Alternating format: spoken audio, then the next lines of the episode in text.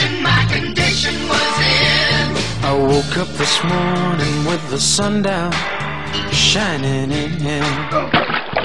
Where's the money, Lebowski? Where's the fing money, head? Oh, it's, uh, oh, oh, it's down there somewhere. Let me take another look. Found my mind in a brown paper bag, but then 106 miles to Chicago. We got a full tank of gas, half a pack of cigarettes. It's dark, and we're wearing sunglasses. Hit it. tripped on a cloud and fell eight miles high. I tore my mind on a jagged sky. Okay, you know, you guys aren't privy to all the new so, uh, you know, that's what you, uh, that's what you pay me for. I just dropped in to see what condition my condition was in. Illinois Nazis. I hate Illinois Nazis. Yeah, let's cut to the chase, okay? What are you guys selling? I lost you sixty thousand dollars. There is no one who wants to make that money back for you more than I do. There's just one thing, dude. What's that? You have to use so many cuss words. What are you talking about? Don't worry, nobody's listening anyway. I woke up this morning with the sun down. Lord, one page, Stocks and Jocks. I'm Tom Howell, Andrew on the board. SP Futures up 22. As a Futures up 124. Do we have Mr. Lou? Is that a yes? I don't. I don't hear him, but it, we are. I can hear you. There you go, bud. I, I can hear you now. How are you? How are you? I'm doing oh, I'm okay. just uh, I'm just peachy. How uh, how's uh, life in Chicago? Um, what's what's going to happen with your mayor election? When is your mayor election? Uh, the fourth is. Uh, so what's that? Week from next Tuesday. Okay. Well, I'll be uh, I'll be listening uh, listening in carefully. I'm uh, that.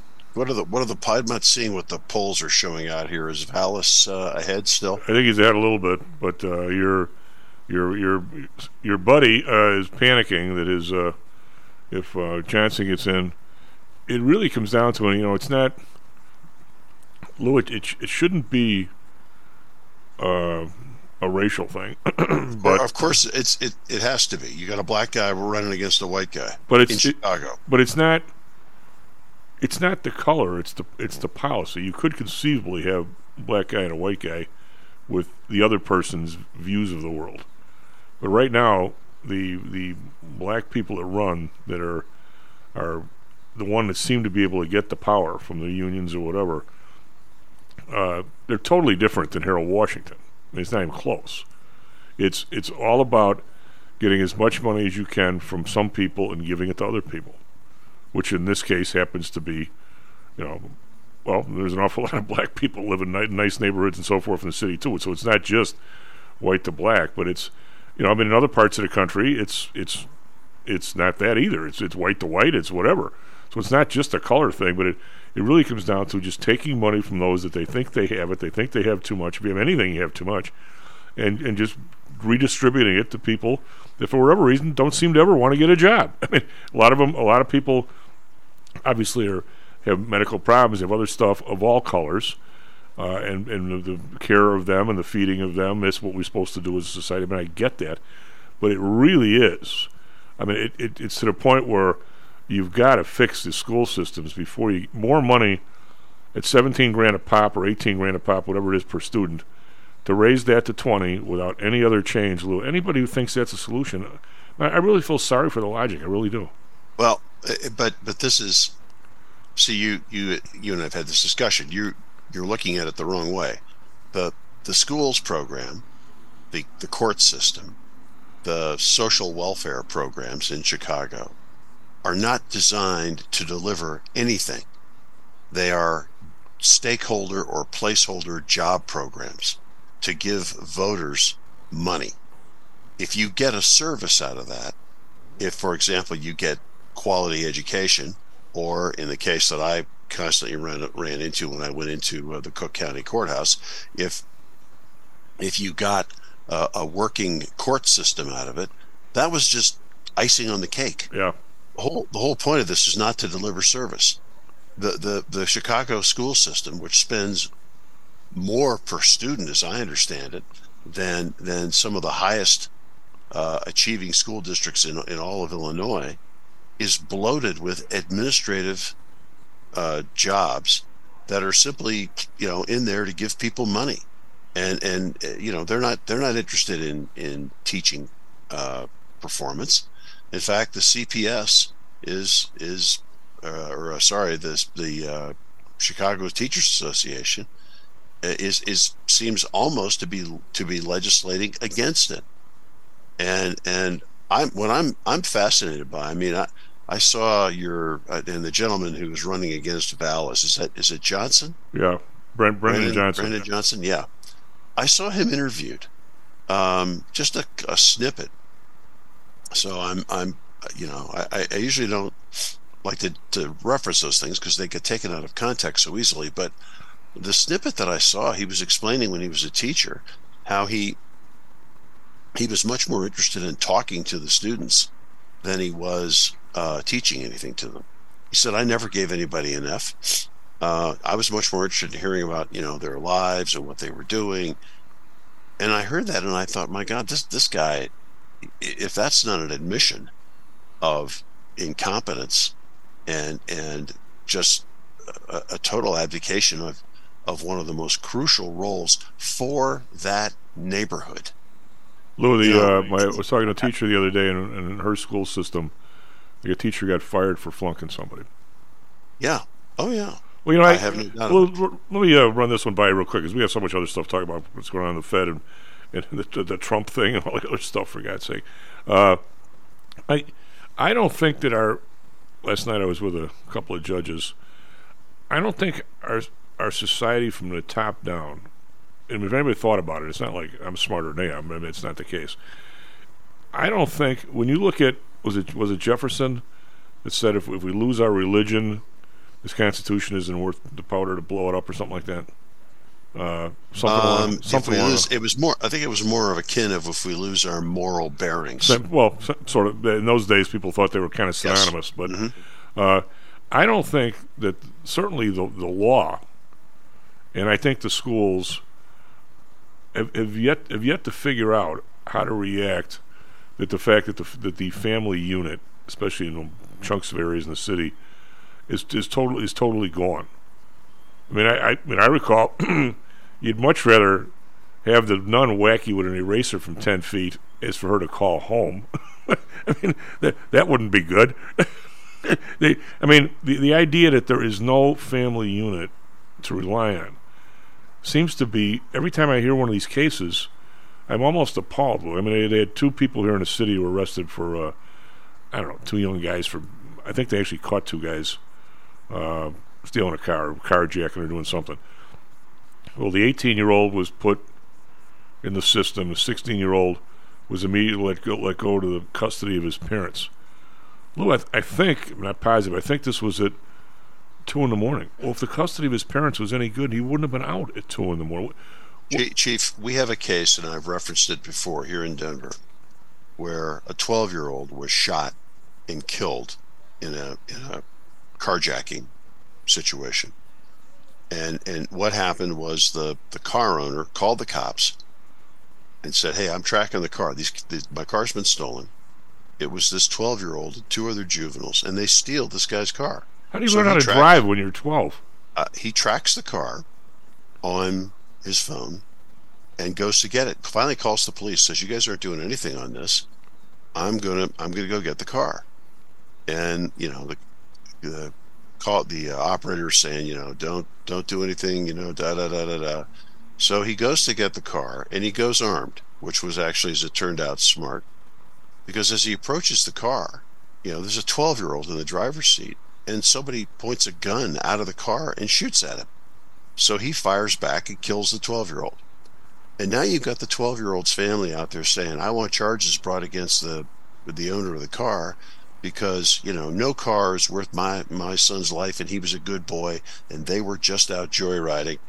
And of course, the immediate response to that is, well, somebody in the car thought the car was worth the car owner's life Yeah. because they pointed a gun at him and shot at him. Well, this idea that if you're in a car with four people and one guy starts shooting at the other three are somehow innocent, I, Well, well, that's that's right, and, and that that the you know the the person being fired at is not is not entitled to defend himself. the parents never wanna ask- The whole, but the whole point of this is the parents you know, the family. He was a good boy. I swear to God, every one of these cases, you know, the guy shoots 15 people. He was a good boy. Yeah, yeah. You know, he was just out joyriding. They stole a car. What- okay. what are you doing they out stole at a car 12? and they shot at somebody. I could have sworn at twelve you were supposed to be in when the street lights went on. Wasn't that the deal? yeah, you're not supposed to be out with a bunch of with a bunch of your thug buddies jacking, uh, boosting well, cars. I guess what I'm and- saying and is, is I don't I don't know how. The, I, I I mean you're the lawyer, not me, but anything, even even in the in the uh, the world of, you know, in my world, when you talk about people front running orders and doing those kinds of things, and you know knowing what the Fed's going to say maybe before they other people do those kinds of things. It, I think no matter what you do, no matter what the society is, you can deal with three out of a thousand people that are just bad people. You're always going to have them. Every every generation's had going back thousands of years. When it gets to be like fifteen hundred out of ten thousand, I don't know what you do. I mean, people used to count on the parents for we, that. We, you and I have had this discussion, and and I, I made the comment that you know based based on the experience that that, that I've had with with as a guardian ad litem, and this was many years ago. But but it was apparent to me when I was I was dealing with and a guardian ad litem is a is a court appointed parent basically. You come in, you come in, and it's it, in cases where uh, you're terminating the parental rights of you know parent of parents which is really hard to do. That takes a long time, is, right? It's very hard to do. The court appoints the court appoints an attorney to represent the child, and that's the guardian ad litem. So so I was doing that work, and it became very apparent to me within a month or two of handling my first couple of these cases. I was thinking to myself, I've got I've got seven, eight, and nine year olds that I'm representing who are lost. Those kids, those kids are gone. You are not going to get them back. They have they have been exposed to a life that has taught them very early that there is no, um, you know, th- there's no value in following the rules. There's no value in in doing anything other than getting, you know, getting yourself a gun, being the tough guy, being the man, and and it it was appalling. And and I thought to myself, we're, we're not we're not breaking this cycle because, as you noted, we don't have parents to fall back on you know, I, it's almost an argument for, you know, I mean, Newt Gingrich got in trouble for this, but it's almost an argument for, for orphanages. Oh, without a doubt. coming in and, and just and just clearing out, removing children, you know, eight, seven, eight, five, six, seven, eight, removing those kids from that environment and putting them somewhere where they're not going to be exposed to it. And the, you know, the horrors of state-run orphanages are, you know, the stuff of Dickens. But I'm not sure that that what leaving them in those neighborhoods exposed to everything. Well, I You know, think at le- the very the least the- depravity. You know, the you remember the book The Other Side? I didn't read it, but I've, I've, I've heard of it. You saw the movie Yep. with with what's his name about about Michael Oher. My only objection to the movie was that it did not go nearly deep enough into just how bad that kid's situation was before the the that white family picked him up in in Well, Memphis. we're we're we're promoting. We're not promoting it, but I don't understand why we can't have.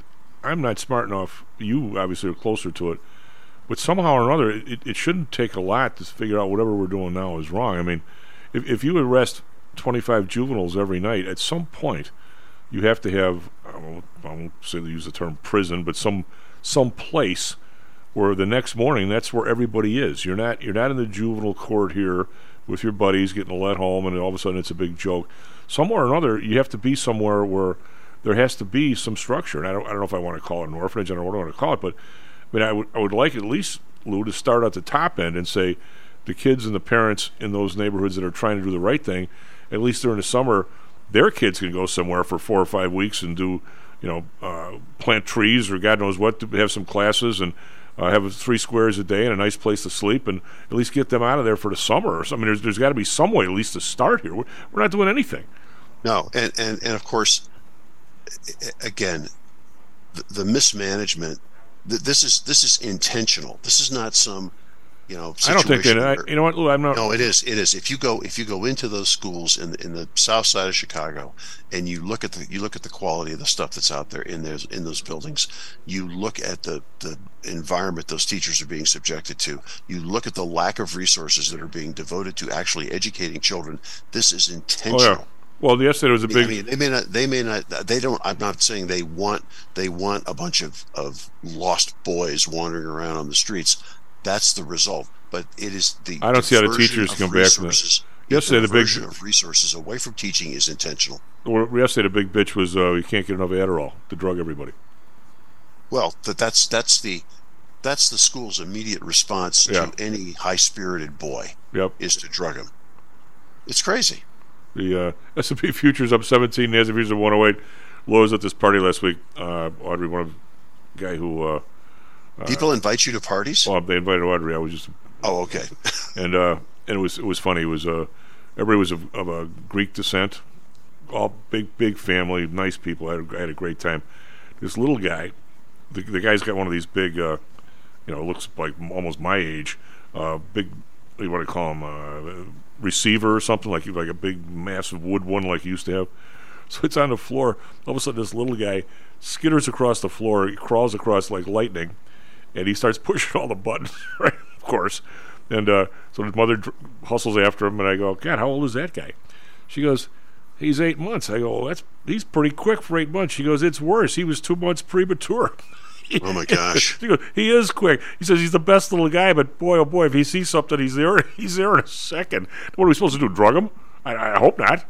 no, no, but that's but that's you know we we know so much more about this now, and we know that you know boys are Boys, genetically programmed to this stuff. yeah. Well, they're they're boys. That's the idea, right? And, and and and the education system in this country, at least the the primary education system, is almost it was is dominated by by women, and you get a very female orientation in those. In well, those the nuns were all women. How come they they they could put up with the guys? We had forty but people in they're- class. Well, but the but the education system there there was a, a very strong male influence within the Catholic within the Catholic education system. Well, that's true. And, and, and as you as you see, you know, I, I mean, there there are a number of articles about the feminization of of our. They of our they they, they managed to handle guys that were a little goofy. Yeah, well, I, I, I agree. I, I don't think there's any question women can handle, you know, unruly boys. It's just that our, our education program is, f- focused. Well, they had a on family to fall back on. I mean, True, and on values Yeah. that are inimical, quite frankly, inimical to you know boys and young men. SP futures up 17, NASDAQ futures up 107. Come back. We'll talk about the loose loose position on the Fed and Ukraine and all kinds of other stuff. We'll be right back. How much confidence do you have that your investments will make you wealthy? Do you truly know the odds? Welcome to Luckbox, the control freak's guide to life, money, and probability. Luckbox shows you how to gauge the likelihood of success before you commit to an investment or any other decision. And Luckbox is free for one year at luckboxmagazine.com/jocks. Each new issue dives deep into the current investing climate, separates the signal from the noise with relevant trade ideas, and equips you with cutting-edge tactics you don't already know. Luckbox is the essential magazine for proactive investors who are hell bent on pursuing life, luxury, and happiness through sports, fitness, travel, food, spirits, music, and a whole lot more. Smart investors don't bet on possibilities, they play the probabilities. Luckbox is $7.99 on newsstands, but you can subscribe for 10 free digital issues at luckboxmagazine.com slash jocks. Don't rely on luck. Get Luckbox at luckboxmagazine.com/jocks. Is your business being challenged by the complexities surrounding healthcare reform or other matters related to human resources management? If so, then Cognos HR can help. A longtime friend and contributor to the Stocks and Jocks radio program, Cognos HR provides its clients with a perfect blend of strategic consulting and day to day HR management to drive overall improvement in business performance. Companies that join the Cognos HR family are better able to manage healthcare costs, enhance benefit offerings, and improve employee satisfaction by leveraging our access to Fortune 500 benefits. Our innovative onboarding and payroll technology, along with our constant attention to detail, enables us to provide the highest level of quality service to our clients. Now, your time and energy can be focused on generating business and increasing your bottom line. We'll take care of the rest. For more information, call us at 630 401 8810 or search us on the web at cognoshr.com. Cognos HR, Innovation in Human Resources, licensed in Illinois and Arizona. Hello, this is Tom Howell, the Chief. Confused about investing these days? I suspect you are not alone. Investing was never easy, although at times it may have seemed so. I think one reason behind the current concern, although maybe not explained as such, is how the fluctuation in the American dollar and the associated politics is affecting your investments and your wealth. It may not be enough to make some money in your investments. You may need now to make enough to exceed the amount that your leadership is depreciating the value of the dollars you've worked your whole life to accumulate. That same leadership has seen fit to maneuver risk free interest rates to near zero. Providing positive risk averse returns in a zero interest and declining real wealth environment is by far the toughest assignment I've ever had in my years as a money manager. I'm sure that a lot of you have heard that one way to possibly deal with this problem is to invest in so called hard currencies like silver and gold. The idea being that they will retain their relative value in the face of devaluation of paper currencies like the dollar. To be honest, I have never been a gold bug. I've always had faith that having enough dollars and a good investment strategy was good enough. Now I'm not so sure. But I do know that if I did invest in gold or silver, I'd want to do it in the same manner as we do with PTI for investments in the market, with defined risk. If you feel the need to invest in gold or silver, we can do it using the same strategies that we use for our protected index program. No matter what you invest in, we feel that you need to know and control your risk. Find us at PTIsecurities.com. That's PTIsecurities.com. Stocks, jocks, Stocks and jocks. stocks and jocks. You are out of control. Here, right now, right here, right now, right now.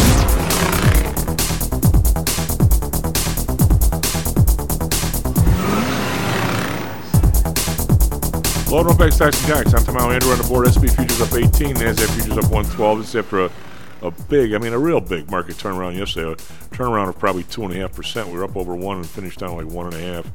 Uh, just as a way of review, since I just talked about it. Uh, Dow was down 530, S&P down 65, that's 1.6%. NASDAQ down 190, it's 1.6%. So if you were a Fibonacci dude, Andrew, who's Fibonacci? Nah, I won't go there with that. Fibonacci would say you want to come back. A Fibonacci retracement is two thirds. We're not even close to two thirds. We're maybe uh, 30% here or something. So we're not even close to two thirds. So if you're a Fibonacci person, we're not there yet. And it's bounce, a little bit of bounce. Uh, DAX down 87.6%, FTSE down 69.9%, CAC around down 32.5. So not huge, but across the board down over in Europe. Asia, the Nikkei down 47.2%. Hang Seng is actually up 459. Uh, that's 2% back over 20,000, 20,049 as that thing continues to rack back and forth every day crazily. I don't what we'd even like to trade over there. It's like 2 and 3% moves every day. Shanghai up 20, 20 points, that's 0.6%. We have Bands uh, down 1, 4, 3.48. The Bund down 6, 2.27. Uh, Japan up 7.39. Uh, but they're nowhere near the, the 50 they were locked down for a while, which is the high end of their allowed range. Oil down 47 cents, but still over 70, 70.43. It, bounced yesterday. Brent down 35 cents, 76.34. Natural gas up 2, 219. Still very, very lower as people are getting bills based on prices a lot higher than that, but they can't make them happy. Uh, RBOB unchanged, 2.59. Gold up 30 bucks, 1979. So gold is back almost to its high. It briefly brushed 2000, then it went back down to like 1930. and Now it's come flying all the way back. Silver up 25 cents, 2304. Copper unchanged, 403. We've got Bitcoin up 402, but now it's under 28, 27,574. And the U.S. dollar, last but not least, maybe the maybe the most important, the, the euro is actually up to 108. So the do- dollar is actually going down, and the pound is up to 122. So we've got big moves in there, uh, constant moves in there, uh, you know, every day almost. Andrew, what do you got for us? Traffic, weather, sports. All right, it is 6:40 here in Chicago. At uh, it's uh, March 3rd or March 23rd, that is. Uh, starting off with sports with some basketball. The 76ers won over the Bulls, ending their game 116 to 91, and the Lakers won over the Suns, ending their game 122 to 111.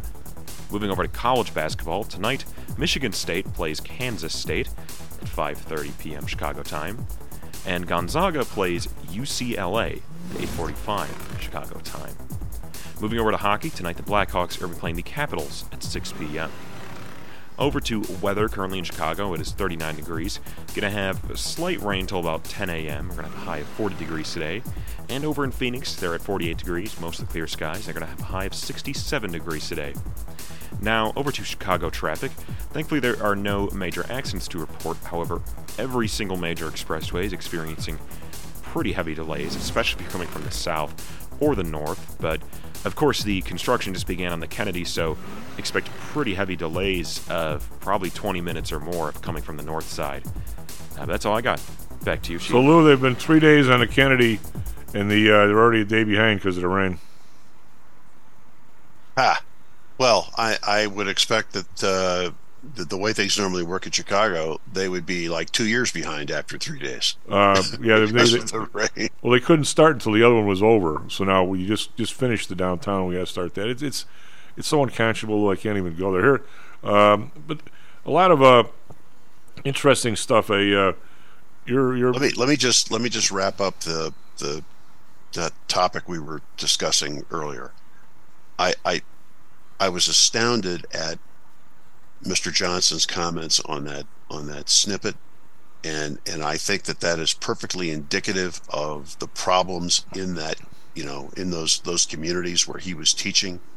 He's a and if he doesn't recognize this, then then he's a he's a disaster. But but we are seeing and we're starting to see the the fallout from from this affirmative action push that this administration has has been engaging in. And and I mean they're not the only ones. I'm just I'm just pointing this out now where we have seen you know the promotion of people who are manifestly unqualified to to do the job for which they've they've been nominated or been hired except for the fact that they're you know a particular color or a particular gender.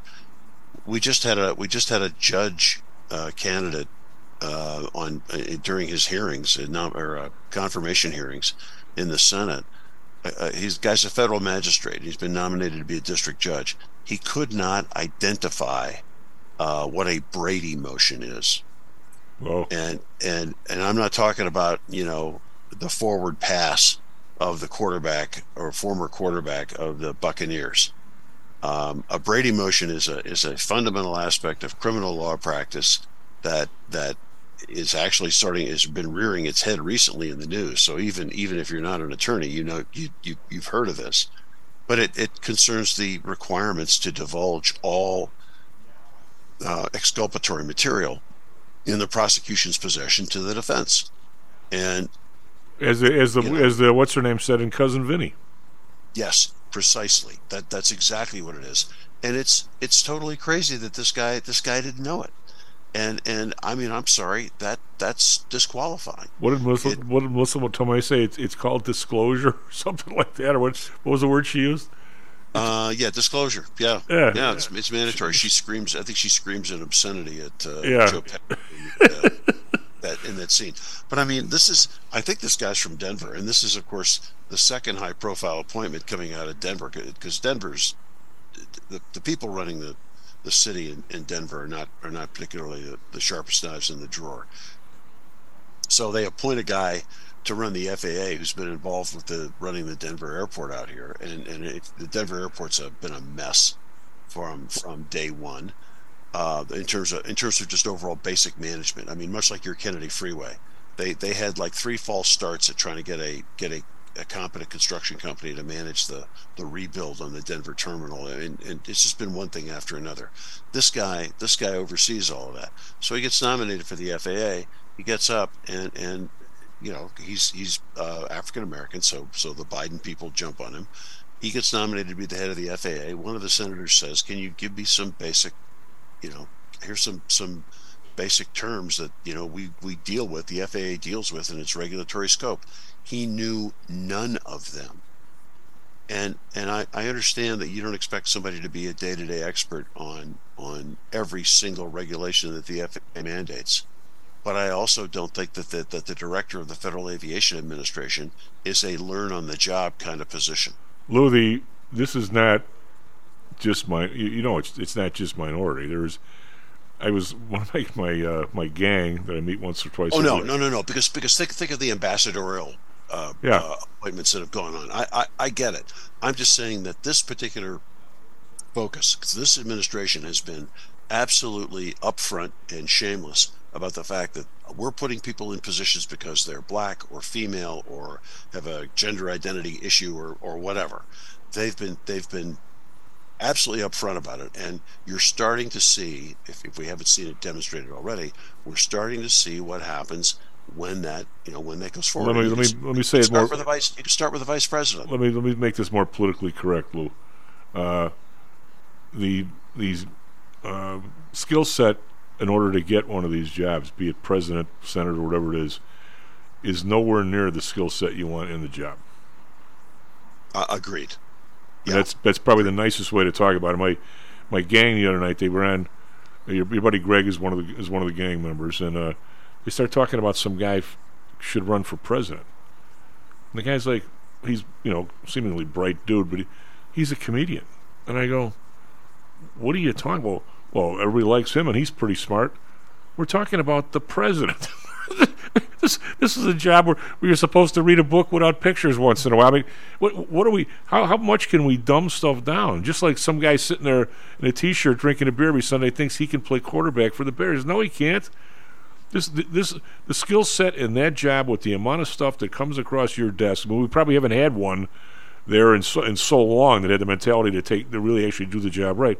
You compare these people to people like Roosevelt and Churchill and the, and the, and the readings they did. I mean, in terms of, I mean, I'm not sorry about it as people, but just in terms of capability and, and, and in mindset and in knowledge, we're not even on the same planet as a as a World War II general or somebody like that. I mean, and yet and yet we expect them to get in this job and all of a sudden have how many open items do you think the president has in any day? Fifty. I mean, I, I can't I can't begin to think that you or I or anybody we know could handle something like that. But I also know we probably the guys that are in there might not even be on the same level we're at. I mean, Well, I, I, I'm I'm I'm I'm focused. I tend to focus more. I'm and, and I'm gosh, I hope we're we're ready for this. You know, the next election, the the president, or as I'm calling him now, the resident, focused on or promised, look, no more drama, no more mean tweets, no more, no more whatever. And and you know, and, and I'm just going to be, I'm going to represent, you know, the middle of the country. And of course, he's not. no. Um, he's he's a he's a, a vessel for whatever you know far left progressive stuff people want to want to pour into him. I'm I'm hoping that we see candidates surfacing who are you know uh, just competent. He's a vessel You know, for the for the who's ever really in charge, Lou, wherever really the money is. He's and, and as as are all the other guys, which somehow or another we need somebody with the balls basically to break through that to explain Sure, it. but that that's not that's not gonna that's not gonna happen because of the money that. The well, it also is not going to happen because if, if you were to say you're going to do that, they'll they'll do something. They'll tap a line into you with some hooker. They'll, they'll find a way to get you out of there, just like I mean, did. watch, watch. I, I suspect, I suspect. I mean, we we we're watching it now with Trump, but but I think the mistake that you and I make is we think that what happened to Trump is somehow unique. Oh, I, I, I'm not. I'm not in I that mean- group I that mean- is I not that is not unique.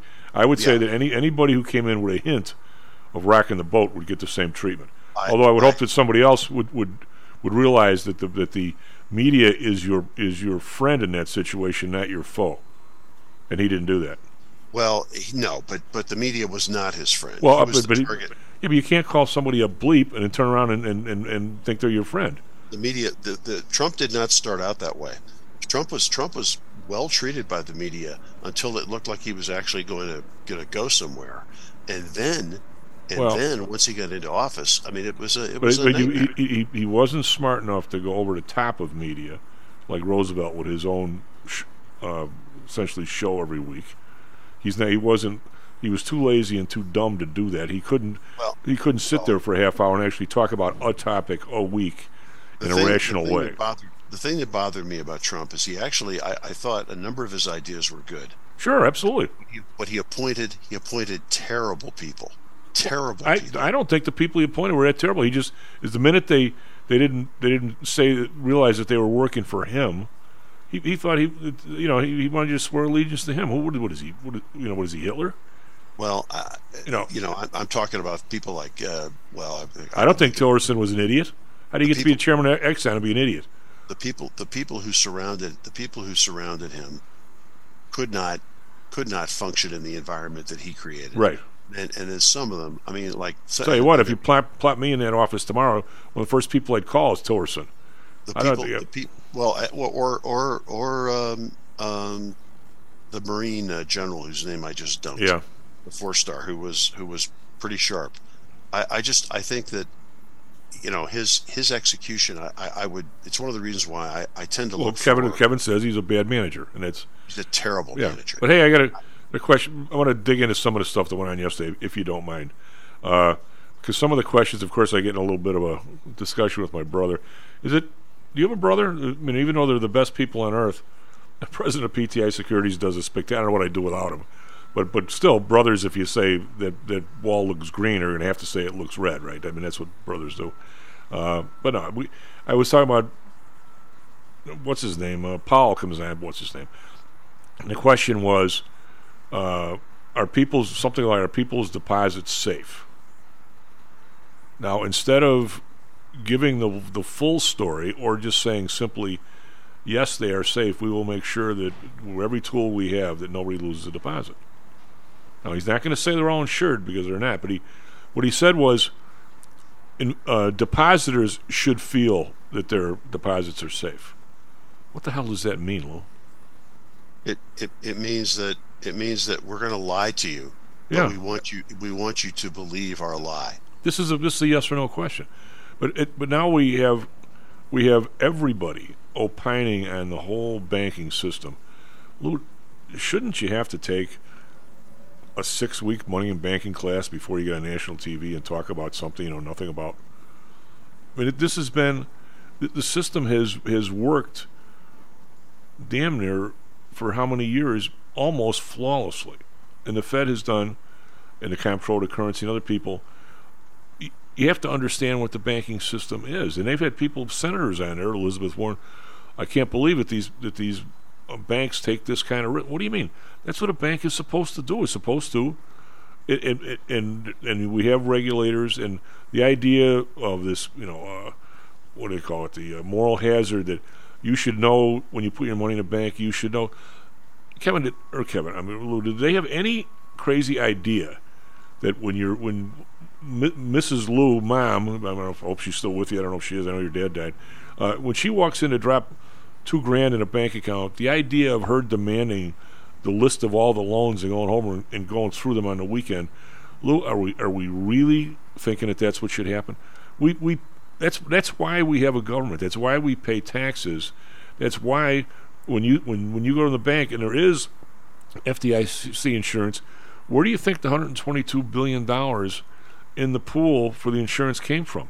It came from the depositors. They're the ones that pay for the insurance.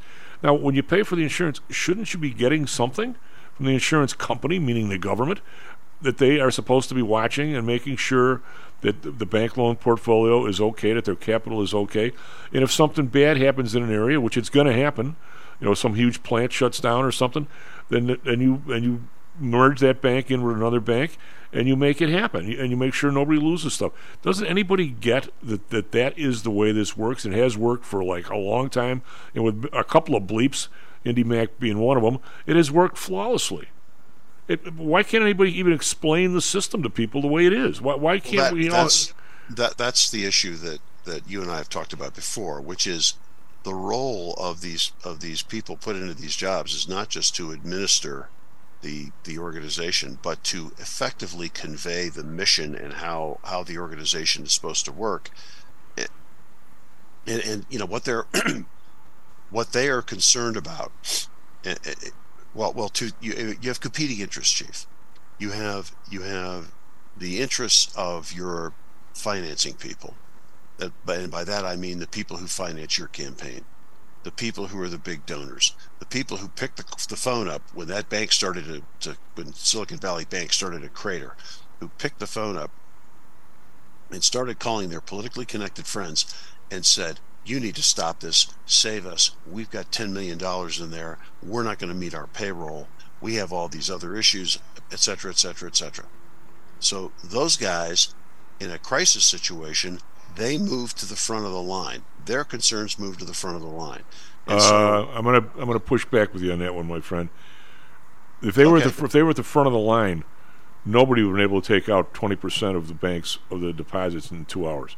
Oh, I, I'm not saying. I'm, I'm I guarantee oh, no. you that the No, Fed. No, no, They were. They were. I'm. You. You uh, misunderstand how that works. The the federal government can't just instantly step in there.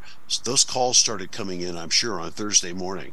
It takes there's a lot of momentum that needs to get to get shifted before you can get federal regulators to start doing stuff that is patently illegal and, and or stupid. What do you So- mean? Well, they jumped. They jumped the. So these these concerns jumped to the front of the line.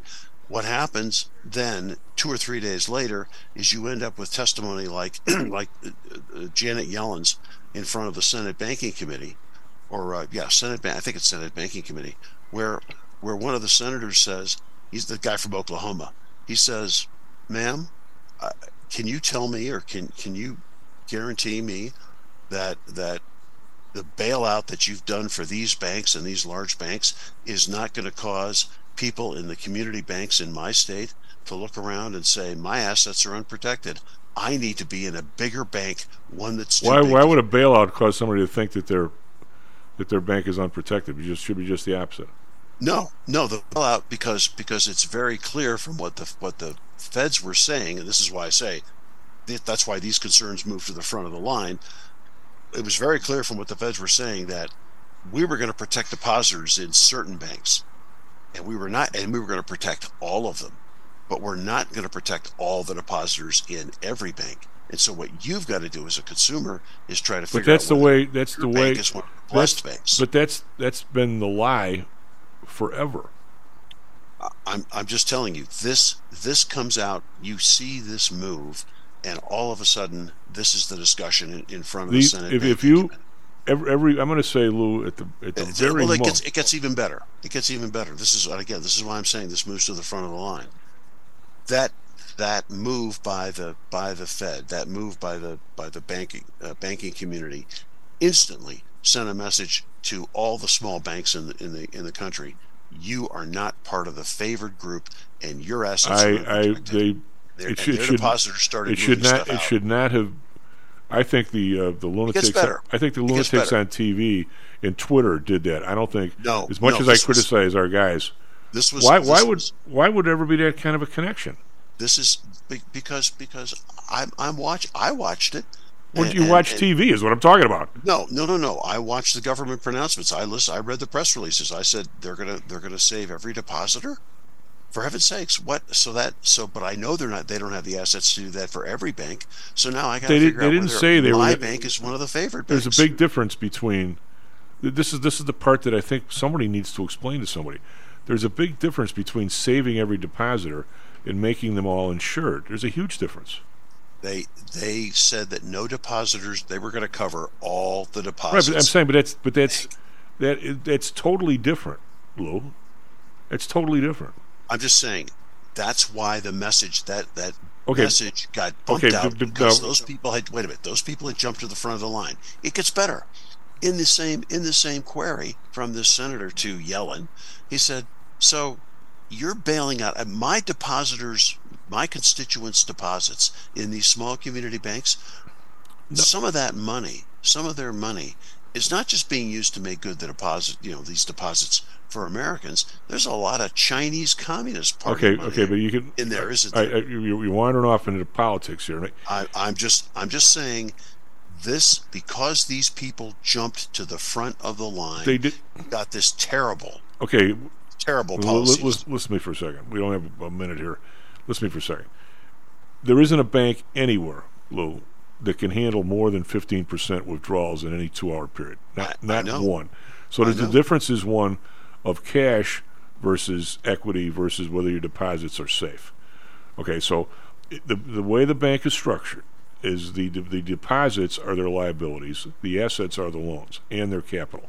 So say a bank has pick a hundred million bucks. Okay, there's a hundred million dollars in there. They got twenty million in capital. They got eighty million in loans, and they got eighty million in deposits. All right, so maybe some of the loans go bad, maybe they don't. All of a sudden, everybody wants their money tomorrow. Well, guess what? They don't have it tomorrow. As in the movie, it's in Joe's house, it's in Jim's house. So what the Fed does is they come in and they say, okay, 250 is quote insured. We'll pay those guys off right away from the FDIC pot. Okay, uh, but that pot is 122 billion dollars, and by the way, there's 16 trillion dollars on deposit of all the banks. So the idea that the that the thing could cover every bank is lunacy. But now the Fed says, or the Fed, or the comptroller, or the FSLIC, whoever, it, well, the, those people, they come in and say, all right, what's what's the real number here? Well, somebody will buy these loans, even if they're crappy. They'll, they'll buy them on 70 cents on the buck. All right, so now we're going to get that 70 cents. Now there's the capital from the bank. Okay, that's that's gone. Now we really are 10, $10 billion short, or $10 million short. I said 100 million. And a lot of times, the, the, the FDIC or somebody ponies up that $10 million because there's all kinds of other assets in the bank. There's buildings, there's there's probably drive-throughs, there's all other kind of stuff. Usually, they and I say usually, like 99% of the time, they can maneuver this in such a way where everybody ends up getting their deposits because somebody else is willing to buy the loan portfolio and whatever else. You're not quote insured because of the 250 you get the next day, but you should get your money back if they do their job right, Lou. It's not like everybody else in the country is now out at all. But that was the message that was conveyed. Because nobody under, nobody understands. It was, but it was done in such a way. That, again, this is why you say nobody understands. My point is that bad policy was a result of all of these people picking the phone up, calling their their their politically connected friends, and they go to the front of the line. So we protect them if, if right all, away, or they turn the money spigot off, and then we deal with the consequences later. What they should have done immediately at 10 minutes after 9 when they saw this run coming, they should have said, for the next two hours till we figure out what's going on, 100000 bucks I, I, absolutely, I absolutely agree, but they didn't. No, they, well, they, they didn't because they're all working from home. There's nobody to call. I guarantee the worker bees of the Fed knew instantly. Instantly. Uh, that that could that could well be. SP futures up 16. Lou, good stuff, buddy. Have a nice right. weekend. SP futures okay. up 17. NASDAQ futures up 104. Trying to come back from yesterday. Be right back, Mr. Dan Johnedis. This self directed trading is a lonely job. Online trading is not as easy as point and click. No, it's not. Everyone, even professionals, need to share ideas and think out loud every now and then. That's what I like about PTI Pro Direct. Their staff of former option floor traders really helps me choose the right strategy for trading option volatility and plan the time decay for my covered writing program. Yep, nothing can replace years of trading experience to stop you from making that dumb trade and for saving a few bucks. We've all been there and done that. yeah, I have access to all that great trading advice and experience for just a penny a share for stocks, $1 for equity options, and $1 minimum a trade. Our clients at PTI Pro Direct can call when they need a little help on a trade or just to talk about the market in general. We trade every day. We love this stuff. That's what I like most about PTI ProDirect. Cheap prices, along with great advice from real floor traders. It's the best of both worlds. Tell your friends. That's PTIProdirect.com. PTIProdirect.com. Are you one of the millions of people who suffer with pain? Do you wake up in the morning with stiffness in the lower back or neck? Why are you using medication to cover up the symptoms without treating the actual cause? Painkillers, muscle relaxants, and anti inflammatories are not the answer. At ChiroMed, physicians are trained to detect the cause of your symptoms and to correct the underlying problem. If you're ready to listen to common sense and do what it takes to make changes in your body that can affect your health for the rest of your life, give ChiroMed a call and set up a complimentary consultation. They are located in Orland Park and can be reached at 708 403 2727. 20,000 patients over 22 years have been treated at ChiroMed, and over 90% of them have had positive results without medication or expensive surgery. Isn't it time you did something good for your body too? Give ChiroMed a call, 708 403 2727. That's 708 403 2727. Let's get you pain free and living again. Interested in promoting your business to a high end audience comprised of entrepreneurs, traders, executives, and the everyday business person? Consider advertising on Stocks and Jocks. With a devout listenership covering the Chicago market along with a vast online presence, advertising on Stocks and Jocks may be just what it takes to put your business over the top. For more information, contact me, Matt Weber, at matt at stocksandjocks.net. That's matt at stocksandjocks.net. Stocks, jocks, Stocks and jocks. Stocks and jocks. You are out of control. Here, right now, right here, right now, right now.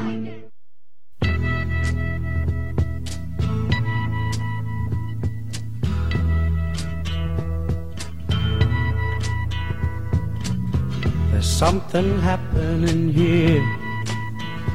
What it is. Well, welcome back to Stocks and Jocks. I'm Tom Howell. Enter on the board. SP Futures up 17. NASDAQ Futures up 101, which is about maybe 25, 30% of what we were down yesterday, but we are trying to make somewhat of a comeback here. Uh, just quick news here: Bank of England hikes interest rates by 25 basis points after their inflation uh, and surprised last week. The first time it's been up in a while, but it was up a little bit. Do we have Mr. Dan? Yes. Dan, how are you? I'm sitting here. Uh. How are you? Doing all right. All I'm doing is arguing with people, trying to explain the banking system to people, and it's it's uh, it's amazing uh, how the knowledge of it and what people watch these people on TV and think they're learning, but they aren't really. Doesn't appear. I would I would absolutely agree with you, and I think even trying to explain what happened um, is difficult. Although I think Powell did a good job yesterday, and I'm you know really on board with the way uh, he he handled it, um, handled the questions, but not only the you know his outlook because I'm I'm pretty much on board with what he's saying. Um, I don't know where a lot of this pivot um, and rate cut uh, stuff is coming from because since um, you know for the past few months I've said I don't see rate cuts this year either, and it was really good to hear Powell say he does not see rate cuts um, coming this year. So the you know they're talking about a terminal rate of five to five and a half. I was actually speaking at a conference um, in Palm Beach last week, and we were asked. I was asked, um, you know, where I saw the terminal rate, and that's exactly where I saw it, five to five and a half, or five and a quarter, five and a half. Um, he, I think, the thing that Powell hit on that was really good yesterday is talking about the fact the fact that inflation is still too high, and as we've been talking over the past few months, the job market is still too tight. Um, they do have the goal of bringing down inflation to two percent. They do have the goal of price stability, and I think that's good news.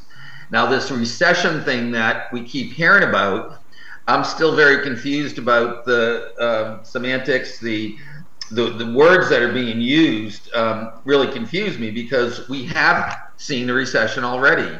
We are in a contractionary period. Uh, the estimates, the Fed estimates, are that we're going to see um, about 0.4 percent this year for the outlook for GDP, and then maybe next year up to 1.2 percent. So that's positive territory. Um, in terms of the bank, I agree with what Powell said yesterday. I do, and I said this last week as well. It's an outlier situation. There's probably some other banks that are having problems.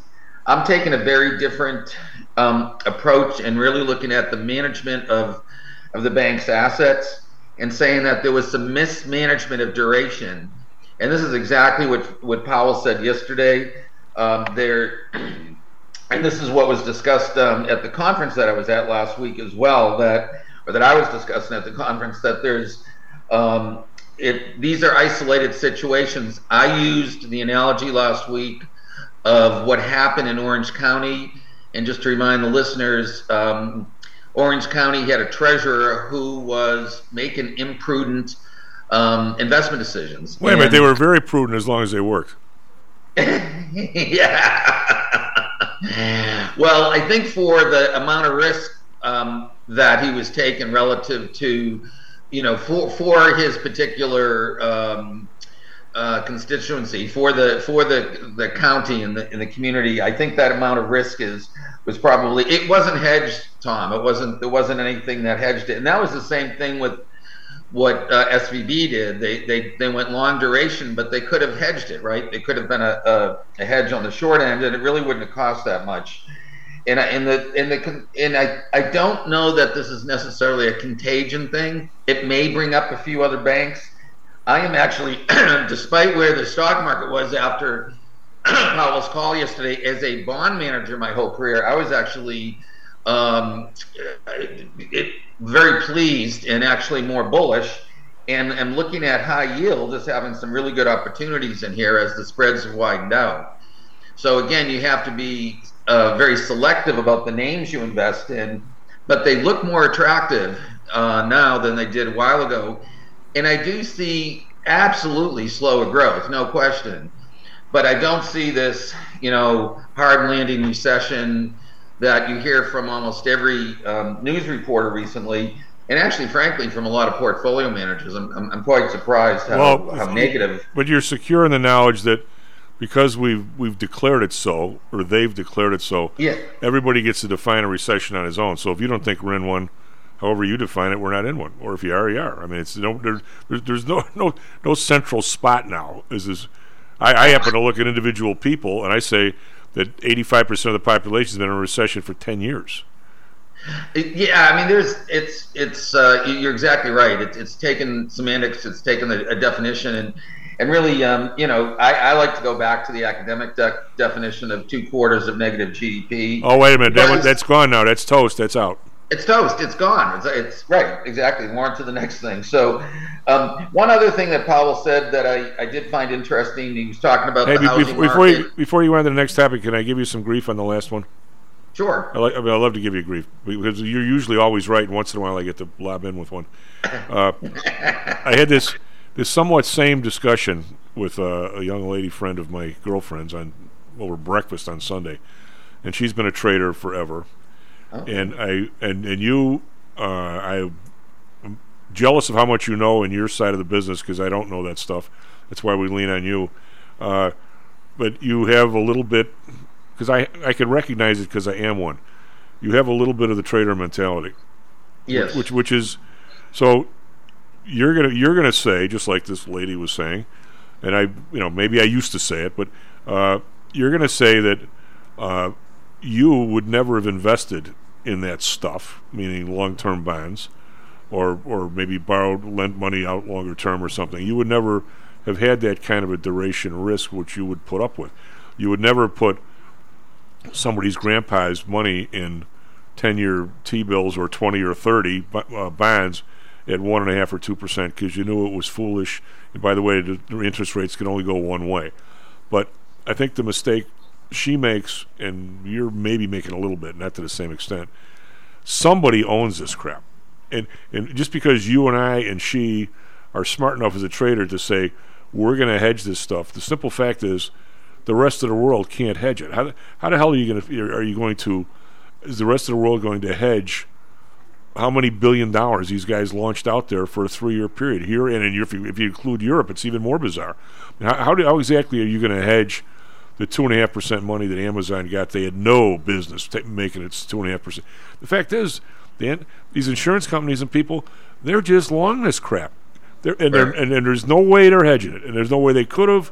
It's it's like a credit default swap. How do how do you how do you hedge the country of France from an insurance company? You don't do it. I mean, I mean, I, I guess there's a there's the greater and the lesser. You and I are so used to protecting our people from the greater, but but we can't we can't protect everybody. Absolutely. No, I, I, I do agree with you on that. I, I'll say though, like, I think there's a distinction between insurance companies and banks when it comes to, no, not a not a major distinction, but but but I think of asset liability matching when I think of insurance companies, and I think of being able to match your your uh, duration and um, your duration, doing duration matching. And I think there was a mismatch, at least at this bank, this one particular bank. I, I'm not sure that that would happen across the board. I don't want to blame the Fed for what happened because Why not? I think the Why not? They're the ones that made the interest rates. All the crap about the interest rates going up has nothing to do with them going up, but it, goes, it has to do with them being down so low. It, well, but I think I think part of it is being a bond manager. I have a different perspective. So my perspective is that if you're managing bonds, you need to know what's going on with interest rates. And we've been talking about this for years and where the best value is. And and I was asked a question um, at the conference as a speaker last week at the conference. I was asked a question, where is the best place on the yield curve? And I said, you know, we were getting more than five percent on a six-month T-bill. And when when you lock in that higher yield, five percent beats four percent. It compounds over time.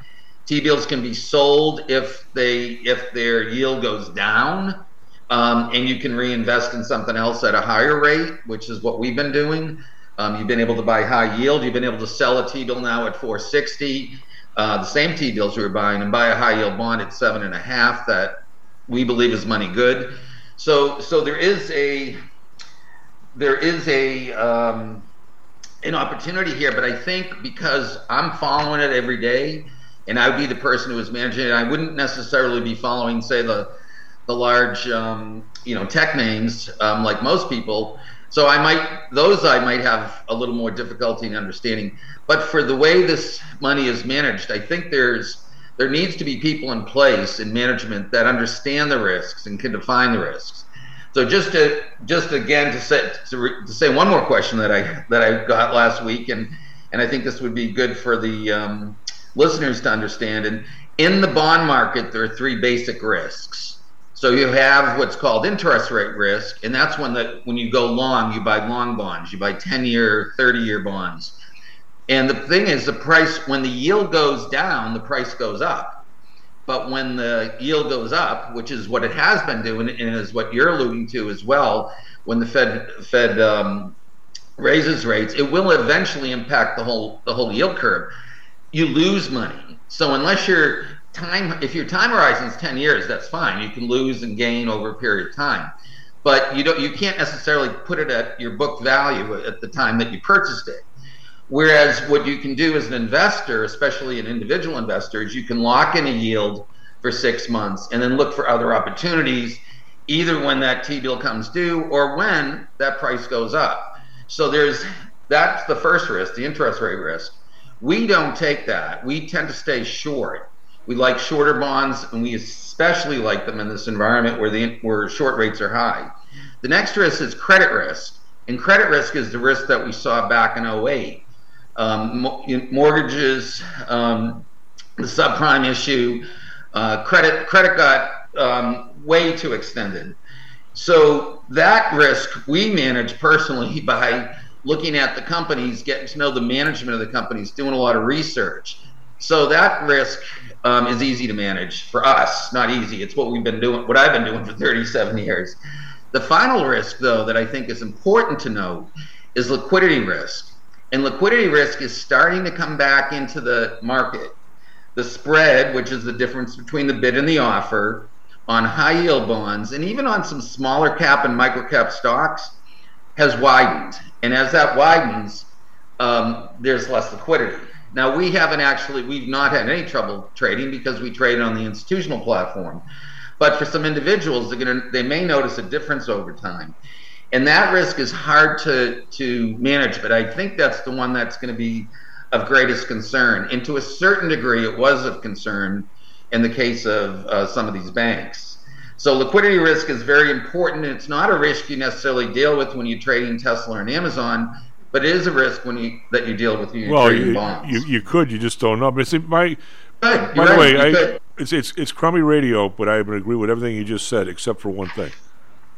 I mean, as, as you know, what you just said is that's why that's why I'm always pushing money your way, but because I know, yeah, absolutely. But, what, what, I, what I'm going to say is you can you can drop the uh, good-looking, well-dressed, well-spoken Dan Johnedis at one of these boards, and they're going to say, "Hey, buddy, you've been telling us that that to, to go stay short. By the way, short is zero. I'll, I'll, say again, Dan, zero. Everybody else is at least getting two percent on the third year. What the bleep? I mean, you- you're going to be you're going to be forced into this stuff. And oh, by the way, the insurance company might just have to buy some every year, no matter what the price is. So everything everything you're talking about. I mean, I mean, you and I, if somebody drops us, and and you know, I feel the same way about hedging stocks as you do of the of, of the other stuff. I mean, that's what we do for people, that which makes us special. I'm not sure either one of us, if somebody dropped us like 50 billion tomorrow of some portfolio that's al- already there. For God's sake, how many how many puts would I have to buy? How how would you fix an underwater crummy portfolio because the other guy didn't do a good job? I mean, I mean to to, to go from where we are now and we could we could triple our business both of us easy. I'm not so sure we could be a thousand times it and then do the same thing we do now.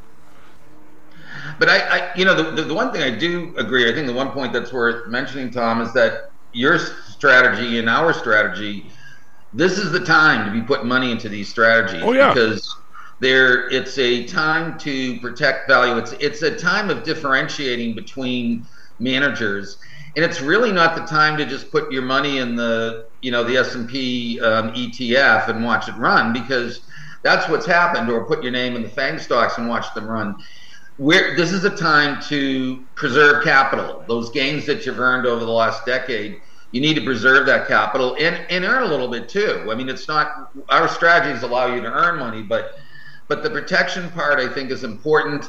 And even if we're, you know, if if the uh, the, the market continues to run and this is a soft landing and all that, we still offer strategies that protect the client's assets and and you know our income strategy also is is in its uh, prime right now because we're getting more yield. I mean, we've been buying some short-term high-yield bonds as high as nine percent um, recently, and these are money-good bonds.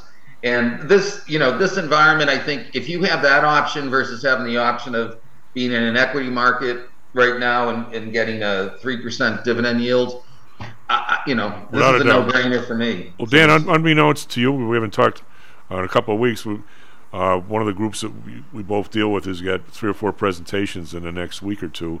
I'm, I'm saying like end of the end of the, you know, I've already had a few guys that are uh, up there, um, and every one of them I've already gone through their stuff and said, guys, uh, we're talking 50%, Dan, 40% protected, and 10% if you like some stocks because we, we got to be careful there. You're never going back to work. Mean, I, I I'm going to say I, I, I'm, I'm It's a good willing, I. I mean, I'm willing to cede at least as much where you are than what I'm doing, and I would love to see these guys 50, you know, 40, 50. I'm saying 60 to 80 percent either protected or or fixed income at this point. The way you're doing it, I mean, I'm not. You know, somebody's 30 years old, it might be different, but I mean, I mean, I I, I really want people protected, and I want stuff in some of the fixed income the way you're doing, not just blindly buying stuff. So I mean, yeah, you don't, you have no idea how, how much I'm on board with you. I'm just saying, for when I, you know, by the way, you mentioned uh, Orange County. When I was running for, uh, I wasn't running for anything.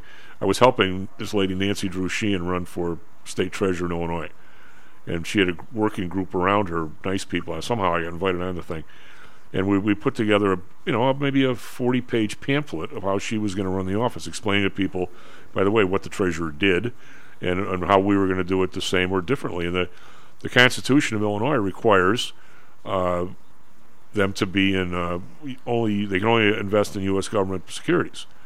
So I probably mentioned this before. I mean, so if I was going to be the treasurer here and you were the treasurer in Iowa, guess what? We could we could bet a martini on it. But one year you're going to be 3.11 and I'm going to be 3.10 and you're going to win. But we we were so limited on what we could do. There was so I looked at everybody countrywide, and you, these guys so you can get all these statistics. And I don't know where they got them, but they got them. Every single county, every single municipality, every single state in the country. I was looking at their returns. Everybody was 3.1, 3.01. Everybody's right there, right? All of a sudden, there's these two jamokes. Orange County and Harris County, Texas, are like seven. I'm sitting there going, Right, yeah. I'm like, wait a minute. How the hell are, are they that much smarter than anybody else? Of course, if you start putting some swaps on it, you start selling some puts against it, you start doing all kinds of crazy stuff. Well, n- not crazy when it works. And all of a sudden, one day, one day it didn't. And the guy, of course, knew nothing. But everybody must know. Like you know, Bernie Madoff, all the all his customers. Bernie's got an angle. He's got a pigeon. He had a pigeon Jew. I mean, uh, I mean, I mean, you had to know that these guys are doing something way different than you and I would have been able to do in Illinois or Iowa. Or else, how do you how do you double somebody else's return? Yeah, and I think the, the only way you do it is is the only way that you can do it is like in our case, we do a lot of homework on what we're investing in. So we're we're doing a lot of research, and we're actually expanding our staff right now on the research side because we think this is a very important time um, to be uh, selecting the right stocks and selecting the right bonds. Uh, looking at the companies and, and as, as we do looking at the management of these companies and being able to um, to uh, get that level of confidence in, and that and that's where we're able to take the risk on the credit side because we are doing that work. And I'm not sure how much work was being done necessarily at some of these other organizations, um, you know, including Madoff. I, I think there was some things going on behind the scenes there that really weren't um, above board, but you know, it is. It, we are in a relationship business. I think those of us You mean like having, you mean like having your own clearing firm and being able to fabricate the numbers? That'll that'll work. yeah. well, we've been in the business for a long time, and we're still in the business, and we've been able to weather the, the difficult periods. And a lot of people would consider this period difficult. I, I consider it part of the business cycle as a bond Oh, yeah, person. yeah. But, but these these are tough times. One thing I wanted to mention that that that uh, you know we haven't talked about recently is the dollar has weakened. In fact, it's weakened to its low. You know, I guess the last uh, uh, time it was down as low was the, the first of February. But if you've noticed silver and gold, and we talked, we've talked consistently over time about having an allocation to those um, in your portfolio, and we've had a nice run in silver. I still like silver in here. You know, we've also seen a bit of a run in Bitcoin, although that's not our thing. But I think that the fact that the dollar has weakened and may continue to weaken for a period of time, um, keep that silver and gold in your portfolio. It's it's you know I think there's it's going to be a good. No, I don't want to use the word hedge, but it's going to be a good diversifier. Um, Dan, I, Dan I have a in that in that area. I have a question for you because I, I honestly cannot figure it out at all. And maybe you, if you look at the, I do a lot of, I, I got my a lot of people in the GDX, which is the Gold Miners Index. Yes. And we've we've had a, our, you know, our best week the last two weeks in ages, right? Uh, I guess yes. I guess I could say I was right, but I also have to say I was like really early, you know. But I, you know, it all in all full disclosure. But my question to you is: Last time gold, the GLD, uh, which is the ETF for gold, right. was at this level. The GDX was like twenty percent higher. Make that twenty five percent higher. Why? Why do you think the gold miners this time are are lagging? Do you think they hedge too much, or is is it is it a, is it a question of I should just keep buying it because it's gonna it's gonna close the gap, or is there something fundamentally changed there that I'm not seeing? Yeah, I mean, it, you know, the uh, we tend to favor silver over gold, so the um, there and you're right, there is a gap, and there should be an opportunity based on that gap. But I, but but I, the reason I like silver more than gold is just that the you, you know there's a lot of uh, components, um, you know, electronic components, etc., automobiles. There's a lot of um, uh, uses of steel beyond it being a commodity right. and a, a safe haven um, of silver. I'm sorry, of being a commodity and a safe haven. Um, the miners, I did go to a mining conference a couple weeks ago, and the miners um, in general are facing certain challenges. You know, one of those challenges um, is uh, cost. So the cost of, of um, exploration costs, production costs, et cetera. So those, you know, that would be part of the reason I think that there would be that gap between the miners and the and the commodity itself. Um, I wanted to, if I could, just switch subject. Oh, go ahead. Sure. Go ahead. For tonight, just for the last couple minutes, and give a couple of ideas that I've gotten from some of these conferences. And um, one of the, um, and I think these are good for individual investors. Uh, one conference is, uh, I mean, one ETF um, is SIHY, and it's a Harbor Fund, the Harbor Fund group that puts this out. So SciHy and it's a scientific high yield fund, and it, it's done with a a uh, risk adjusted um, approach to investing in it, and it's it's actually I think it has a, a lot of upside value. Um, it's a name that we now hold in the Cratus High Income Fund, but I think it's a good position if you want to invest in high yield and you only have a small amount of money. Um, it's somewhat protected in the sense that there's there are risk parameters that are being um, used as part of the investment process that aren't generally used with, say, a fundamental manager. And another another fund, if you want to have exposure to Europe, um, it's actually a mutual fund. Um, it's TFGYX, ticker symbol TFGYX and the name of the organization that that that uh, follows that actually runs the money is is called 24. It's a London-based operation that has also has an operation here in the states, but this is a European credit fund, and there's a lot of room to go here. And again, if you're a small investor and want to have some exposure to this market and the higher yields, those would be two ways of of getting involved. If you have a little more money, look at BXP, which is Boston Properties. They have a bond uh, that three three and an eighth of nine one twenty three. So we're talking five months. Right now, yielding close to six and a half percent. And Tom, this is an investment grade company. It has a triple B plus rating. Really? And it has the cash to pay this off. So that's you know if you want to sell your. This is what a three and three and an eighth of uh, what when when is it? Of nine one twenty three Boston Properties, ticker symbol BXP. But we're buying the bonds here, and they're uh, you should be able to get them at close to six and a half. One other name that's very similar, also in the same space, also based in Boston, which I guess I'm giving Boston a little plug today.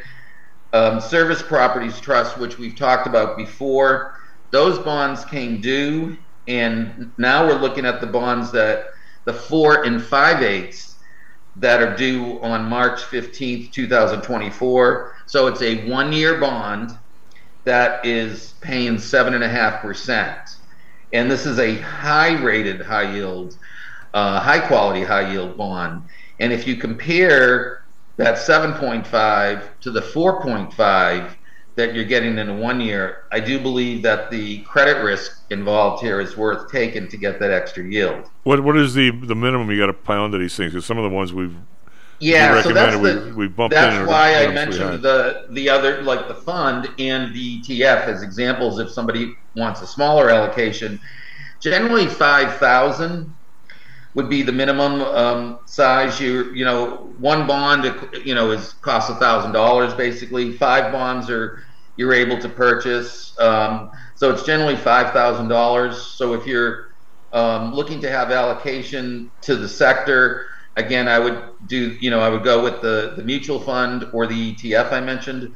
But if you're looking to maybe be a little more concentrated and have some more yield either of those two uh, bonds that I mentioned, I think have uh, that are I think they're solid organizations, and you're getting you're certainly getting compensated for the credit risk. Well, good good stuff, Dan. When, when am I going to see you? When you come to Chicago? I need to get up there soon. well, you got to wait till it stops raining and 40 degrees. It's getting old. Yeah, I've got to wait until it stops being sunny and 80 degrees. you, you, you, you, can't you can't wait until the construction ends. You'll never get here.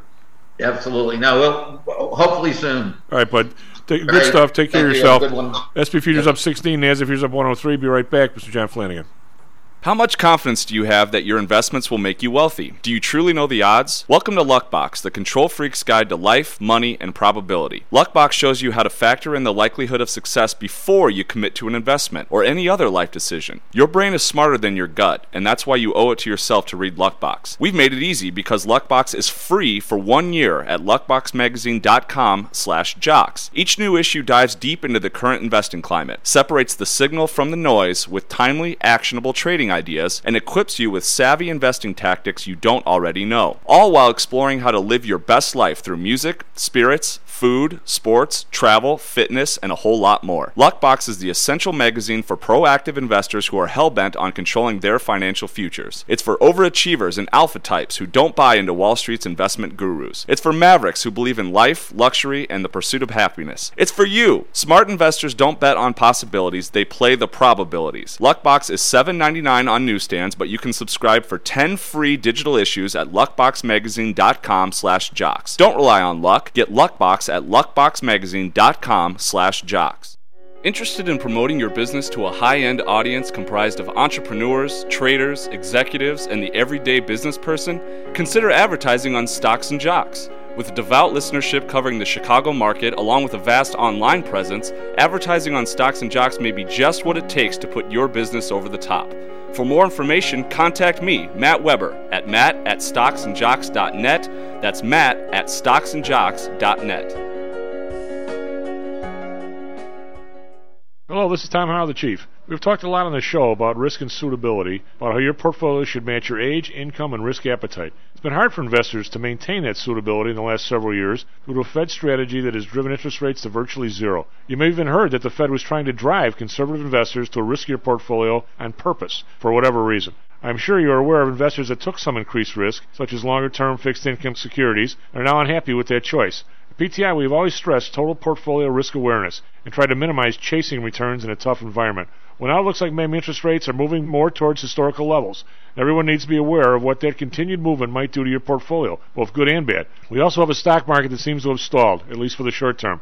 I think it's time for everyone to take a serious look at their goals, their risks, and their portfolios. Do they match? If not, we can help. We have a signature protected index program. We have ways to hedge against interest risk. We can make that portfolio right for you again. Go to PTIsecurities.com or call us right now. The market can change very rapidly. That's PTIsecurities.com. Stocks, jocks, stocks and jocks. Stocks and jocks. You are out of control. Right here, right now, right here, right now, right now.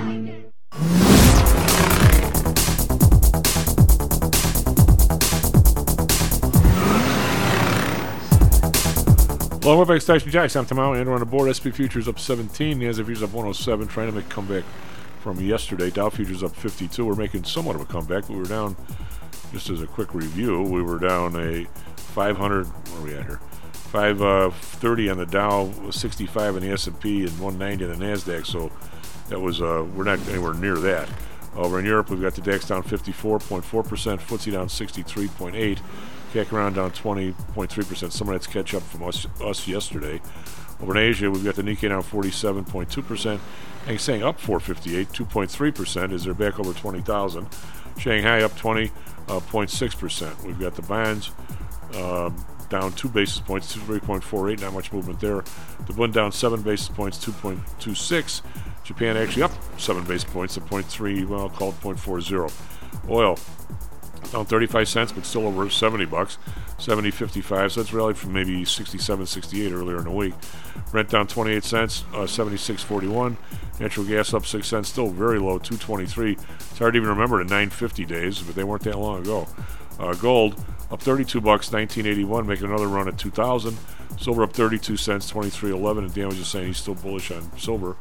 Uh, I'm getting a little more neutral as they've gotten up here, but of course we haven't gotten rid of any of our positions yet. Copper up one cent to uh, 405. We've got a Bitcoin up 495, 27,668. So even though it's up 495, it's still lower than it was yesterday when we were doing the show. The U.S. dollar continues to strengthen. Well, actually today it's down a little bit, but we're still 108, almost 109 to the euro, and 123 to the pound. So the dollar is is, is low compared to. Uh, uh, well, it's, it's been down all week, so I don't know when it's going to come back the other way, if at all. Andrew, what do you got for us? Traffic weather sports. All right, it is uh, 7:37 here in Chicago on March the 23rd. Starting off with sports with uh, some NBA basketball. 76ers won over the Bulls, ending their game 116 to 91. And the Lakers won over the Suns, ending their game 122 to 111. Moving over to college basketball tonight, Michigan State plays Kansas State at 5:30 p.m. and Gonz- Gonzaga Gonzaga plays UCLA at 8:45. That'll be a good game. This will be a real good game. and then over to hockey uh, tonight, the Blackhawks are going to be playing the Capitals at 6 p.m.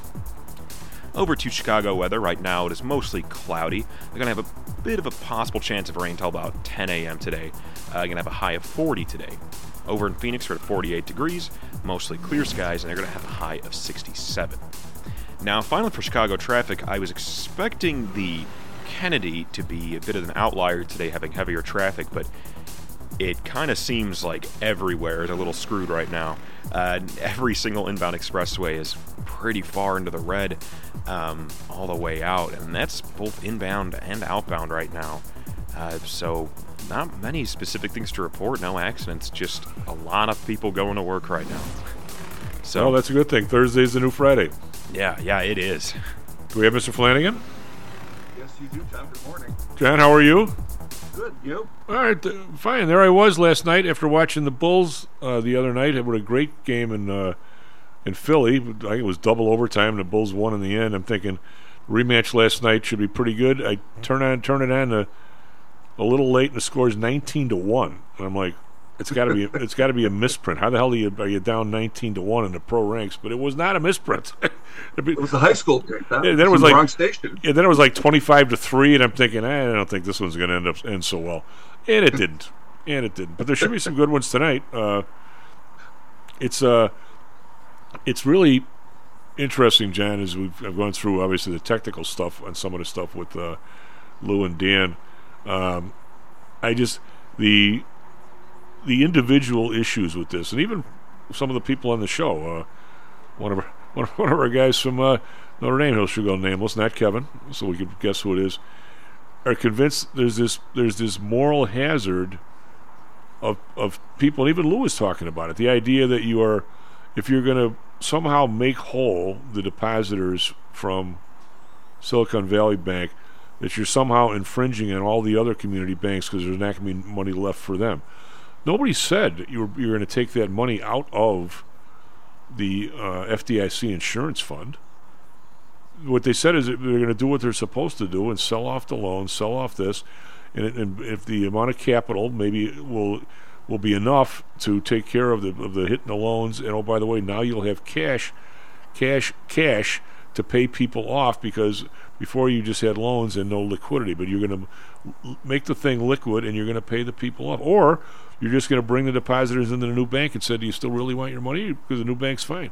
I mean, doesn't why why is this so difficult to understand? It's not a question of. I mean, I, I would I bet if you if you interviewed a bunch of people in the coffee shops around your place, Jan, everybody's convinced that if if the people there are made whole, not through SIPC or not, not SIPC securities, not through FDIC, but if they're made whole, somehow there's there, you're, you're giving money to rich people and there's less for me. It is absolutely not true if done properly. No, but I do think people have heard enough of Janet Yellen, and, and maybe we should hear more about what she was telling all these banks for years when she was making millions of dollars, telling them what they wanted to hear and what they expected her to do when she became Secretary of Treasury and what she appears to be doing now.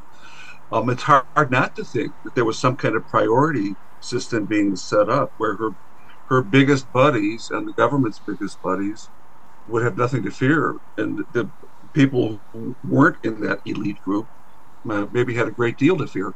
It's interesting, Tom, isn't it? That yesterday, you know, the market was kind of chugging along, and it it began to plunge as soon as she came out and said um, at a Senate panel that there were there was no consideration being done for expanding uh, the insurance limits, you know, the two hundred fifty thousand dollar cap.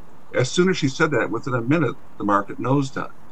Now, of course, we're, we're kind of dealing with fictions anyway because there isn't enough money in the Treasury or the FDIC fund to make everybody whole, even with the two hundred fifty thousand dollar cap. Jan, it, it, it appears it appears that the population, the people, are, unclear on the concept that there's a difference between equity and cash.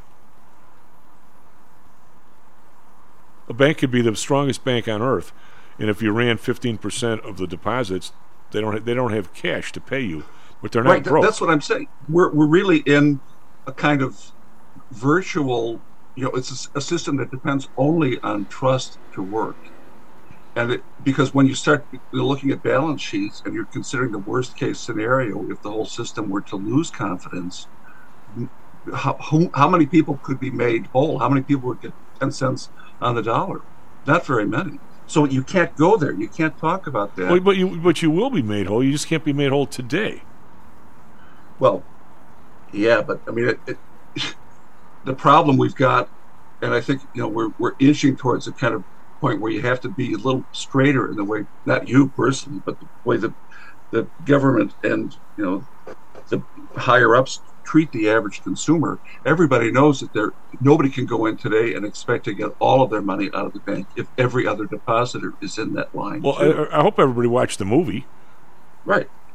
But I mean, you're, I'm going to say but that, that- that Grandma Flannigan, when she walked into the savings and loan and put hundred dollars down in her savings account and was getting three percent passbook, she knew the reason why she was getting three percent is because Joe next to her was just getting a mortgage paying six. I mean, she wanted the three percent. If, if if you don't want any income, well, which we didn't have any income for a while, which maybe has caused people to think differently, that which never should have happened in my mind. You know that, uh, Right. but but if if if you think that you want your your money safe whenever you want it, it sounds to me like you shouldn't be making the right turn to the teller. You should be making a left turn to the safety deposit box. Right? Well, when you got banks that are themselves trafficking in dubious investments and losing money, and Well, their stocks are taking hits, the, the, the depositor can't think that this isn't going to reduce their. Well, but I mean, what what is a, a dubious investment is one that goes bad. Right. Evaporates. The money's gone. Well, I mean, there, there's there's several kinds. I mean, I'm I'm kind of I'm, a, I'm sort of a little closer to this, John, than maybe you think. Not not in terms of I got a bad bank, but we had a uh, not a client, a friend who said, you know, we I would really like to to buy a bank, and it, the guy had I don't know what business he was in. I forget a long time ago. So remember remember Kathy uh, Durbin, of course, has a guy who is a he's a South Side guy who is dying to recharge some of the old neighborhoods where you and I grew up that aren't so good anymore.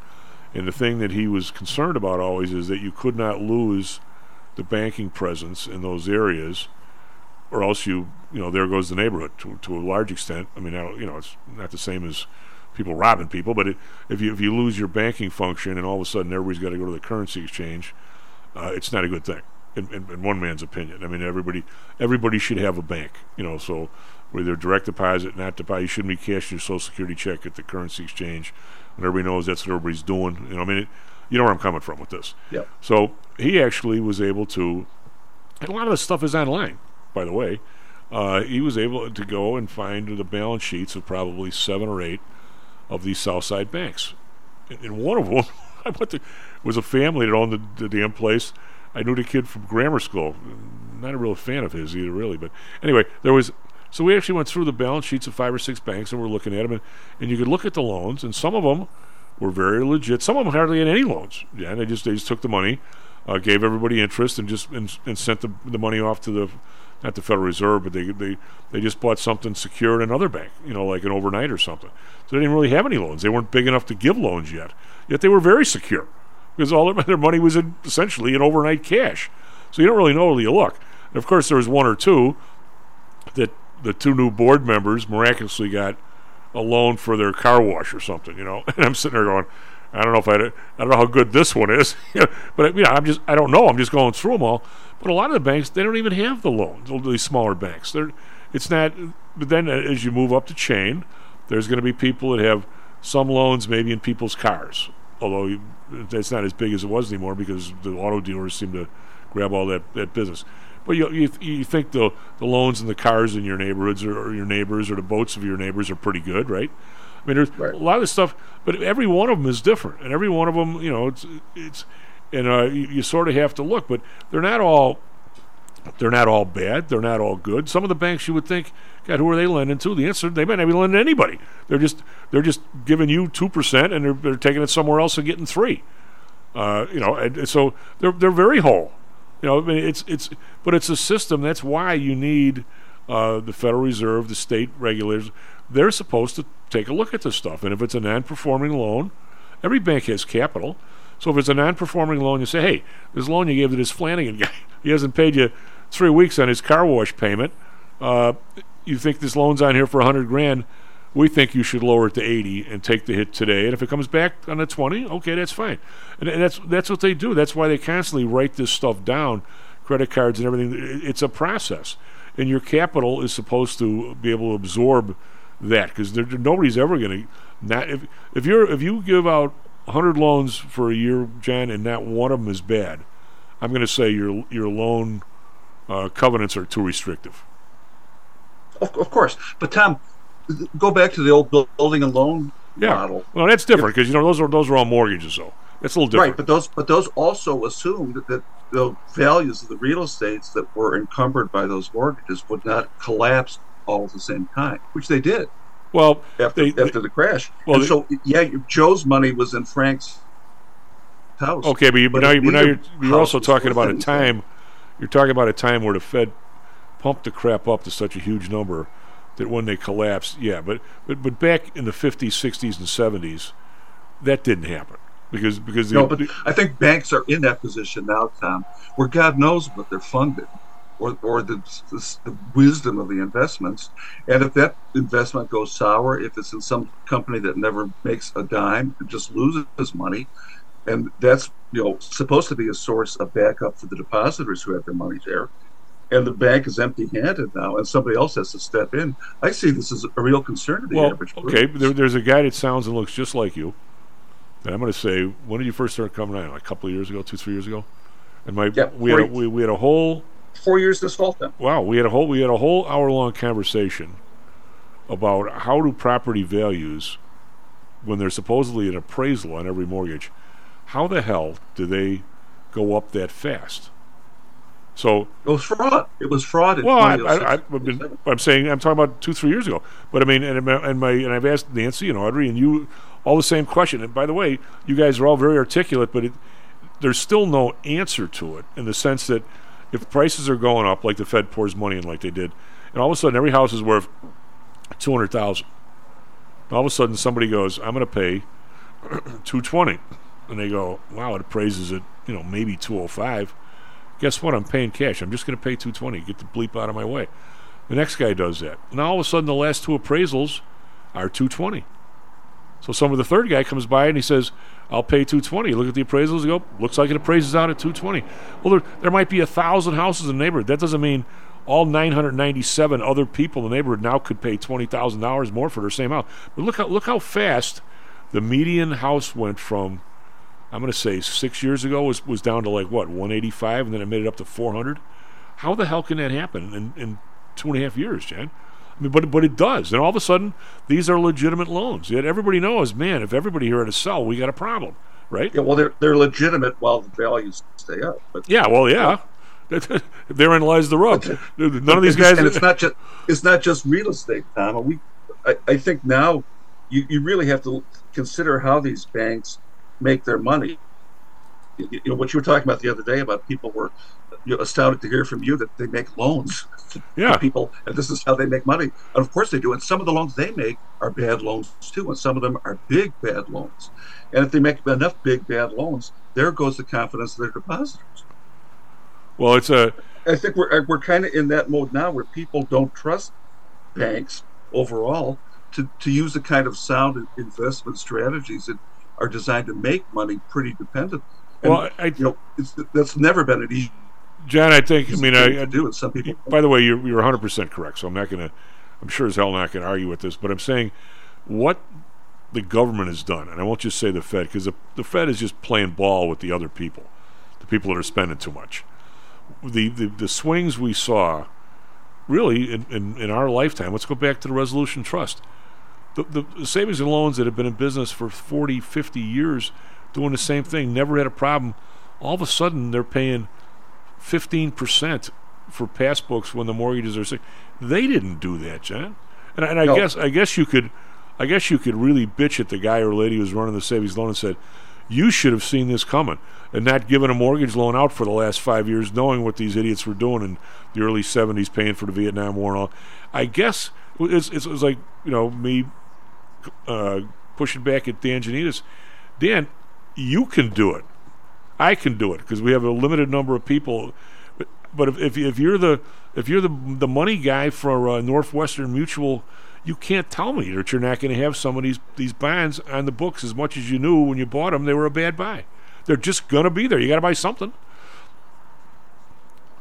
Well, you, you compound this by stuff the, the Biden administration has done recently, Tom, with you know the ERISA restrictions on your, your Yeah. fiduciary duty if you manage a pension fund. Oh, that's crazy, And the yeah. idea that you can you can get away with putting investments in, into stuff that may never yield a penny, but because it's for the environment or to combat global warming, it's okay. That's completely Well, we- we insane. gave- we- this is this is why people lose faith in banks. Well, why? Why? Why? Okay, I, I don't think you should give money, uh, make a bad buy just for the environment. I don't think you should have made a one percent bet just because it's your government either. it's, it's the same deal, right? No, but they're but they're making it possible to lose money with the fiduciary relationship, and it's okay, and there's no penalty for it, and that's just insane. Well, I- I- Unless you, you really want to destroy confidence in people's retirement, The difference- which I guess that maybe they want to do. Well, the, the the the bitch we're having here, if there is one, is when when I, when I see these these macro trends, we go from zero percent to five percent in a year and a half. Jen, no matter what you do, and, I, and again, I have prided myself to not get my people caught there, and, and Dan uh, has done the same thing. The difference is, I know that if I was the treasurer for, you know, some massive fund, I couldn't have done that. You know, I, I got to buy stuff as the money comes in. I mean, I'd end, I, hopefully I would end up with less than the next guy, but th- these these are. That's why Milton Friedman said, "Grow the money supply three percent a year." Don't don't do this where you're making these kinds of swings up and down because people people can't handle it when they're making these investments on daily and weekly basis. I mean, you, how, the only reason why why would anybody have a bond sitting there at, at 1.6 percent on a 30 year rate in your portfolio? It's because you got nothing or anything else for two years. And, and and somebody finally said, "Look, we better get something." Or what makes you think? I'll tell you what, Jan. There's people that are 30 years old. They don't understand what's going on now. There, there's actually some interest. What do you mean? Interest has been two percent for my entire business lifetime. What are you two idiots? What are you two old idiots talking about? Right? Well, we, we remember the good times. and, the- and some of the bad times. But, but I'm saying, but th- these macro these macro things bury somebody. I mean, I, I mean, if you're if you're Amazon and you went out and financed stuff at two and a half percent, or Microsoft, you know, and you could get that, you and I are going to go out today and try and finance something at like seven. How the hell are we going to compete with those guys? But how, why is a sw- how do you have a two to seven percent swing in two years? That's not caused by the bank. It's not caused by Amazon. It's caused by our guys. And it doesn't matter if it's a Democrat or Republican in there. They all seem to have these w- crazy swings. Well, and Tom, you know, if, when you think about you know instilling confidence in people, what kind of confidence can people have in a 76-year-old Secretary of the Treasury who just the other day said she has perpetual migraines?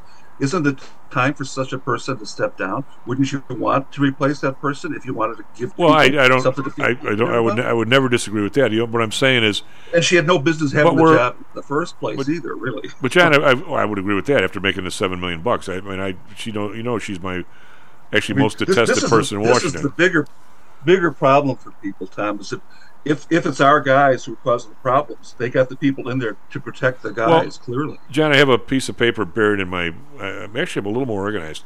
I actually found it now. If I could find it again, I don't know about that. There was a big survey done about ten years ago. I don't know how big of a survey it was, but a big survey, and they they sampled a whole bunch of supposedly intelligent adults in this country, and they they said they want the government to balance the books, but they don't want any cuts in entitlements, defense, Medicare, or anything like that. They have no idea of, of how much the government's doing exactly. I mean, you and I, you know, we'll have this debate once in a while, uh, but I'm I'm really on George Stigler's side, not just because he won a Nobel Prize, because that's not me. Uh, that you you get collectively, you get the government that you deserve, and the individual person in this country is over his skis. 20 to 25 percent, usually on credit cards and so forth. He wants to spend that much more than he pays, and and, and we we have a government that if if all of a sudden you want a program, you want this, whatever it is, rich or poor, uh, if you want a program, because the welfare is not just for the people we think is on welfare. Welfare is for the wealthy too. If you want a program, you don't care if the place has a deficit.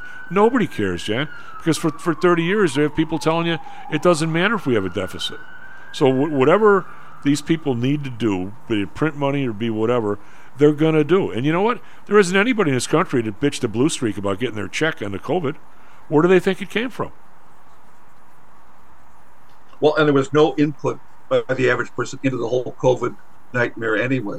But everybody- I mean, everybody- the, government, every- the government has completely shut everybody out. of this. All this is by executive fiat. No legislator or legislature ever voted to have any of this stuff done. Everybody just took it out. Oh, the Congress for sure voted on after the year after year. Congress for sure So- voted on the checks that Trump sent out, and then the ones Biden sent out. They they they approved that.